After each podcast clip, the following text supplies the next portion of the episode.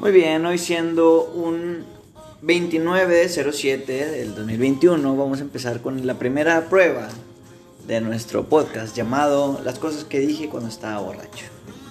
¿Sí? ¿Les parece? Amigos, preséntense, por favor. Hola, muy buenas noches. Güey, no está riendo nada, güey. Hola, muy buenas noches. ¿Cómo estás? ¿Cómo están, Monterrey? Bien. Bien, uh. Ay, mi música de entrada. La DJ, ¿cómo es? DJ. la conductora. Sí, sí, la de sí. entrada del año. Bueno. El día de hoy estamos con un clima eh, que es un Agradable, clima agradable. agradable, sí. eh, Chispitas por aquí en la terraza. Mi nombre es Catherine Urrutia. Para servirles, aquí estamos en mi terraza. Aquí, muchas gracias Jaime por invitarnos a tu podcast. Y con ustedes está nada más y nada menos que el mismísimo Carlos Chacón.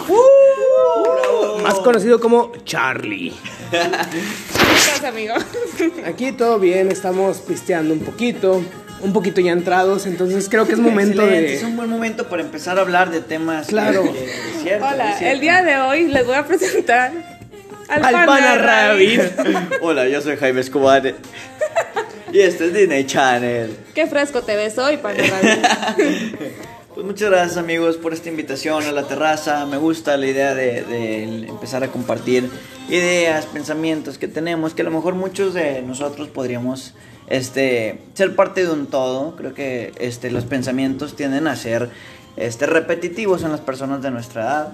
Y creo que si abundamos temas que podrían este, ser, ser trascendentales para nosotros, y hablar de la forma en la que lo hacemos y en la que lo hace un borracho, honestamente, porque yo quiero aclarar que mi amigo Charlie y yo tomamos todos los días. Y los niños y los borrachos siempre dicen la verdad. Ese es un punto muy importante. Podría haber un podcast de niños y ellos dirían la verdad, pero en este caso es de borrachos y vamos a estar tomando mientras hablamos, pero Kate en este caso pues no está tomando, a ella no le gusta No, tomar tanto. Muy bien, Kate, este, pues abordemos el tema de lo que vamos a hablar, siendo que este es un podcast de prueba. Lo voy a subir directamente, lo voy a enviar a ciertos conocidos, vamos a sacar una reseña de lo que hablamos. Este, el tema de hoy, Charlie, sería La muerte. bien, un tema profundo. Vaya, interesante. Interesante. Kate, ¿tienes algo, algo que decir antes de adentrarnos en el tema? Sí, claro que sí, amigo. Ok. Este, es un tema muy interesante, la verdad. Yo nunca me he puesto a platicar con alguien más sobre la muerte. Ok. Lo he pensado, es algo que pienso yo creo que antes de dormir, ¿no? Ok. Bueno, yo la pienso todos los días antes de dormir. De hecho hay gente que le, a la que le da miedo la muerte. Yo soy una de esas personas, me da miedo el simple hecho de ya no existir, de ya no recordar, ya no pensar. Bien, bien. Podríamos abordar ese tema este, más adelante. Charlie, una introducción a lo que vamos a hablar. ¿Qué Bueno, yo piensas? creo que lo que podríamos hablar aquí es contar nuestras experiencias más cercanas a la muerte, el pensar que quizás la muerte, como dice Kate hace un momento, eh, puede terminar, la vida puede terminar en cualquier momento Claro. y nosotros no lo sabemos, entonces tenemos que estar siempre al pendiente de todos este tipo de cosas. Muy Jaime. bien, excelente. Pues inicialmente yo quisiera empezar esto este, contándoles a ustedes una breve historia de lo que realmente fue la muerte en los años de, antes de la historia. Les voy a contar brevemente cómo iniciaron las cremaciones en como las conocemos nosotros. Ustedes sabían, amigos míos, que en los tiempos de guerra, pues era muy, muy- era, era algo muy difícil el poder estar, tener una ceremonia de velación, como le llamamos nosotros, a sus seres queridos, porque ellos morían, de, estaban en el área norte y morían en el área sur. Pero para ellos era muy importante el, el poder despedirse de la persona, el poder decir adiós por última vez de esa persona que murió. Y entonces así una persona, empresario, digámoslo así, visionario, decidió, este, él la- buscó la forma en la cual él podría transportar estos cuerpos para que fueran velados en el área sur, como me refiero. Los llenaba con alquitrán, sacaba los órganos, los llenaba con acerrín para que mantuvieran esa, esa forma de su estómago. ¿Ustedes sabían todo esto? Ok, entonces al llegar para ellos, como te digo, era muy importante el, poder velar a, a- a sus seres queridos. Esta persona que descubrió este método para poder llevar a cabo toda esta ceremonia empezó a hacer franquicias, por así decirlo. Empezó a ir a diferentes lugares del mundo y empezó a decir yo voy a dar un curso de cómo van a cremar, cómo van a, a preparar una persona para su muerte. Y se fue así, se fue vendiendo como empresa y así empezó a verse la muerte como algo, un ritual espiritual en el cual te tenías que despedir, tenías que tener esos cinco minutos con esa persona a la cual habías querido para poder despedirte. Y me pareció un tema muy interesante, lo vi hace poco este, y quería compartirlo porque creo que es parte de- del tema. Es un poco de la historia de lo que vamos a adentrarnos. Así es. La verdad me parece muy interesante. O sea, yo sí había escuchado algo relacionado con eso, el llenar a los cadáveres y todo eso, pero sí es muy interesante que lo menciones. Ok. Este, fíjate que sí, la verdad es algo que me ha dado mucha curiosidad de cómo hacen ese proceso. Digo, yo que estudio eso, bueno, no es eso, pero pues mi carrera sí tiene como que mucho contacto con personas que ya están muertas. Ok. ¿A qué, a qué- qué carrera estudias, Kate? Ah, estoy estudiando enfermería. Bueno, ya no estoy Ya. estudiando, ya me acabo de recibir como enfermera. Ok. Este, y espero que vea muchos cadáveres. Ok. Que no se me mueran a mí, pero que yo vaya y los vea. ¿Cómo es para ti una persona que está adentrada en el mundo de, de la- es- literalmente es la primera línea en la salud? O sea, ¿cómo es lidiar con la muerte de una persona? Porque una persona como tú, que, que está en constante este aprendizaje y también viendo este tipo de casos, ¿cómo es que llevas, sobrellevas tu vida sabiendo que la vida de otra persona está en riesgo que, y que tú puedes ser una- un pilar importante para poder yo, para ayudarle? Fíjate que yo creo que hay que tener, a la vez hay que tener mucho corazón y a la vez hay que ser una persona muy fría. Porque ahorita que estamos hablando de la muerte y ahorita me estaba acordando que no sé si ustedes han tocado a una persona que ya está muerta. O sea, has tocado a una persona así de piel a piel No, que ya está verdad. muerta. Bueno, yo sin querer haciendo lo hice, pero... Y fue muy difícil porque no era la primera vez que me pasaba eso. La señora de un paciente, un familiar, me va y me dice, oye, ¿de qué? ¿Por qué está mi hermano así? Y yo, ¿cómo así? Y ya fui a ver a la persona, ya estaba muerta, ya le habían cubrido la cara con la sábana. Y yo pues ya sabía qué significaba cuando cubren la cara Sí, con sí. la sábana. Y aún así, no sé, se me puse nerviosa y yo hice el movimiento de que sacudiéndolo. Y nada más volteé a ver a la señora y yo me preguntaba de qué, qué pasó, o sea, ya se murió o así. Y de que no sabía qué decirle, le dije, no, le digo, ahorita que venga la enfermera. Y la, la familiar me exigía que le dijera que sí, que ya se murió. O sea, ya traía las lágrimas en los ojos. Claro, claro. Y yo no Solamente podía esperaba decirle. alguna aprobación tuya Sí. para poder decirte, ok, amor. Yo trataba de eh, evadir, de que ahorita que ya la enfermera ya no le puedo dar ninguna información.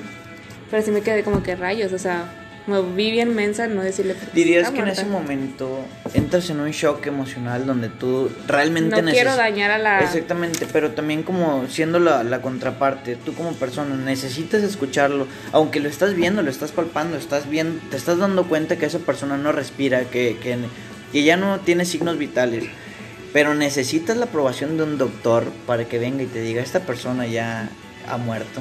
Sí, ¿Has visto ese impacto en las personas con las que has Sí. tratado? O sea, sí creo que es necesario decirlo porque yo creo que al momento de saber que alguien está muerto, un familiar querido, no sé, Sí, claro. este, como que te vas, te quedas en shock Sí, y no sí. lo crees.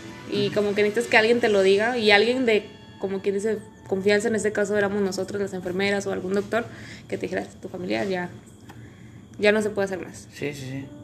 Pero no, ser eso un, me un quedé proceso muy difícil, realmente, la pérdida de una persona, amigo Charlie. ¿Tú has, has vivido alguna experiencia que te haga sentir de, de esa forma tan rota como lo es la pérdida de un ser querido? No, la verdad no, amigo. Nunca he perdido a nadie muy cercano. He perdido gente que sí son familiares pero lejanos, entonces ni los conocía, entonces ni me duele, ni he ido a funerales. Bueno, al único funeral que he ido fue a la mamá de un amigo mío de la infancia. Yo lo conocía desde la primaria. Estuve toda la primaria y toda la secundaria con él. Era de mi grupo de mis mejores amigos. Mi mamá se juntaba muchísimo con su mamá. Y eh, su mamá falleció joven, falleció a los 40 años de edad. Entonces yo en ese tiempo tenía, ¿qué te diré? 14 años y ir a un funeral y ver a mi amigo llorando, viendo a su mamá diciendo, o sea, él pensando de que quiero que se despierte, quiero que, o sea, no lo sé, eso fue un momento muy difícil para mí. Entonces yo simplemente lo abracé. Este amigo mío tiene problemas emocionales. O sea, es, ¿cómo decirlo? Es autista. Él desde siempre, o sea, ha tenido problemas, tuvo problemas en la escuela y yo pues le ayudaba cuando podía. Ya después que me alejé de él por cosas de que eh, elegimos diferentes prepas, la universidad, cosas así, ya dejé de tener contacto con él, pero en ese momento sí fue algo difícil para mí al estar joven y ver esa situación de perder una persona tan importante como tu mamá. Entonces creo que sí ha de ser muy complicado. Te, te, pone en un papel donde tienes que empatizar con él y, claro. te, y, en ese momento te preguntas, ¿qué pasaría si yo estuviera en ese lugar? Así es. ¿Cómo actuaría yo? ¿Cuál sería mi reacción? Yo la verdad a él, te digo, él era una persona autista y yo lo veía muy tranquilo. Yo, yo solo lo veía viendo a su mamá. En la, yo diría, o sea, si yo estuviera en su lugar, yo estaría, no sé, rompiendo en llanto. Es mi mamá, claro, o sea. Pero, pues claro, como tú dices, hay que empatizar y pues en ese momento no quedaba más que abrazarlo y decirle aquí estamos. Y así. Sí, no, pues es, es muy entendible el sentimiento de, de, sentirte roto en cuanto a la muerte, pero pues bien, abordemos un tema del cual creo que podría, podríamos entrar de lleno, que es la vida después de la muerte. ¿Tú, Charlie, crees en eso? ¿Crees en eso de lo, de lo que los libros, la incluso la iglesia, las religiones o en lo que creas, a veces te, venden esa idea. Claro, mi familia es muy religiosa y desde siempre mi mamá me ha metido la idea de que no, después de que mueras, tu alma se va al cielo con Diosito, cosas así. Pero yo, eh, o sea, tengo fe en muchas cosas, pero en otras cosas no. Este es un tema que podríamos abordar después. Ajá. Y la verdad es que yo siento que cuando la vida se acaba, pues se acaba, o sea, ya no vas a, ya no vas a tener el alma que tenías, pero sí considero que puedes reencarnar. Reencarnar, ok. reencarnar. ¿Eres, una persona que cree en la reencarnación. La reencarnación, así es. Pero no simplemente como un ser humano, quizás, no sé, como un animal, como. Sí, claro.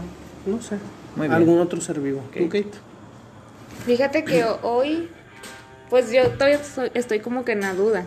Por eso les digo, a mí me da miedo la muerte, porque no sé no estoy muy segura de lo que pase después. Hoy justamente hicieron el comentario de que tenía una palabra o se dice de un cierto modo cuando de que pues tienes que creer en algo. Claro. O sea, sepas o no, tienes que creer en algo. No me acuerdo cómo se dice, pero eso.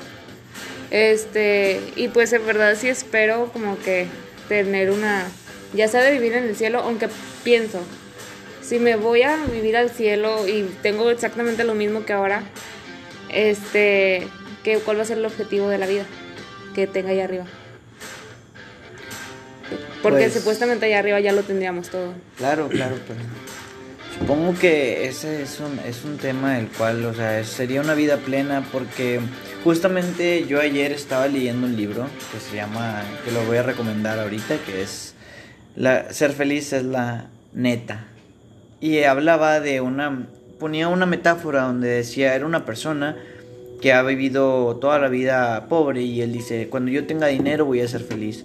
Cuando tengo un trabajo voy a ser feliz. Ok, consigo un trabajo y entonces está en un trabajo pero no tiene suficiente dinero. Dice, cuando yo tengo un avance en mi trabajo voy a ser feliz. Consigue el aumento. Dice, ahora tengo dinero pero estoy muy solo. Entonces busca una esposa, se casa y ahora pues está casado Dice, pero no soy feliz. Aún así tengo muchos problemas en mi matrimonio. Después decide tener hijos. Tengo muchos problemas, voy a tener hijos. Eso es algo que ahorita está pasando, es, muy común, es una constante. Entonces, dice, voy a tener hijos. Tiene los hijos y dice, ok, mi matrimonio, mi, mi, mi familia no está funcionando, me voy a divorciar. Y creo que eso de lo que tú hablas, que es como que el sentirte completamente lleno, creo que el ser humano por naturaleza siempre va a estar buscando un, un poquito más. No sé si eso ya no pasa en, en, lo que sé que creas, Charlie me está diciendo que cree en la reencarnación, entonces estoy asumiendo que él no cree en una vida en el paraíso, como lo dicen algunas religiones, que creo que es de lo que tú estás hablando. Ajá. Sí, pero fíjate, a mí me da mucho como que, como que, ¿qué? O sea, ¿qué haríamos? O sea, si nos vamos a ir al cielo, yo creo que hay millones de personas que están ahorita, si hay cielo, pues que están en el cielo. ¿Cómo sería la vida? O sea, no tendrían que trabajar, no tendrían que estudiar, no tendrían que conocer a más personas. Por decir, los que se casaron, pues dicen que se encuentran allá.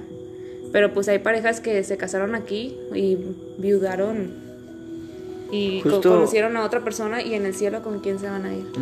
Sí, sí. Digamos que, bueno, yo estaba viendo algo donde decía que el amor es la única cosa que es, es algo que no se materializa, o sea, no es como que tú desapareces de tu cuerpo carnal, pero el amor es algo que trasciende con el tiempo.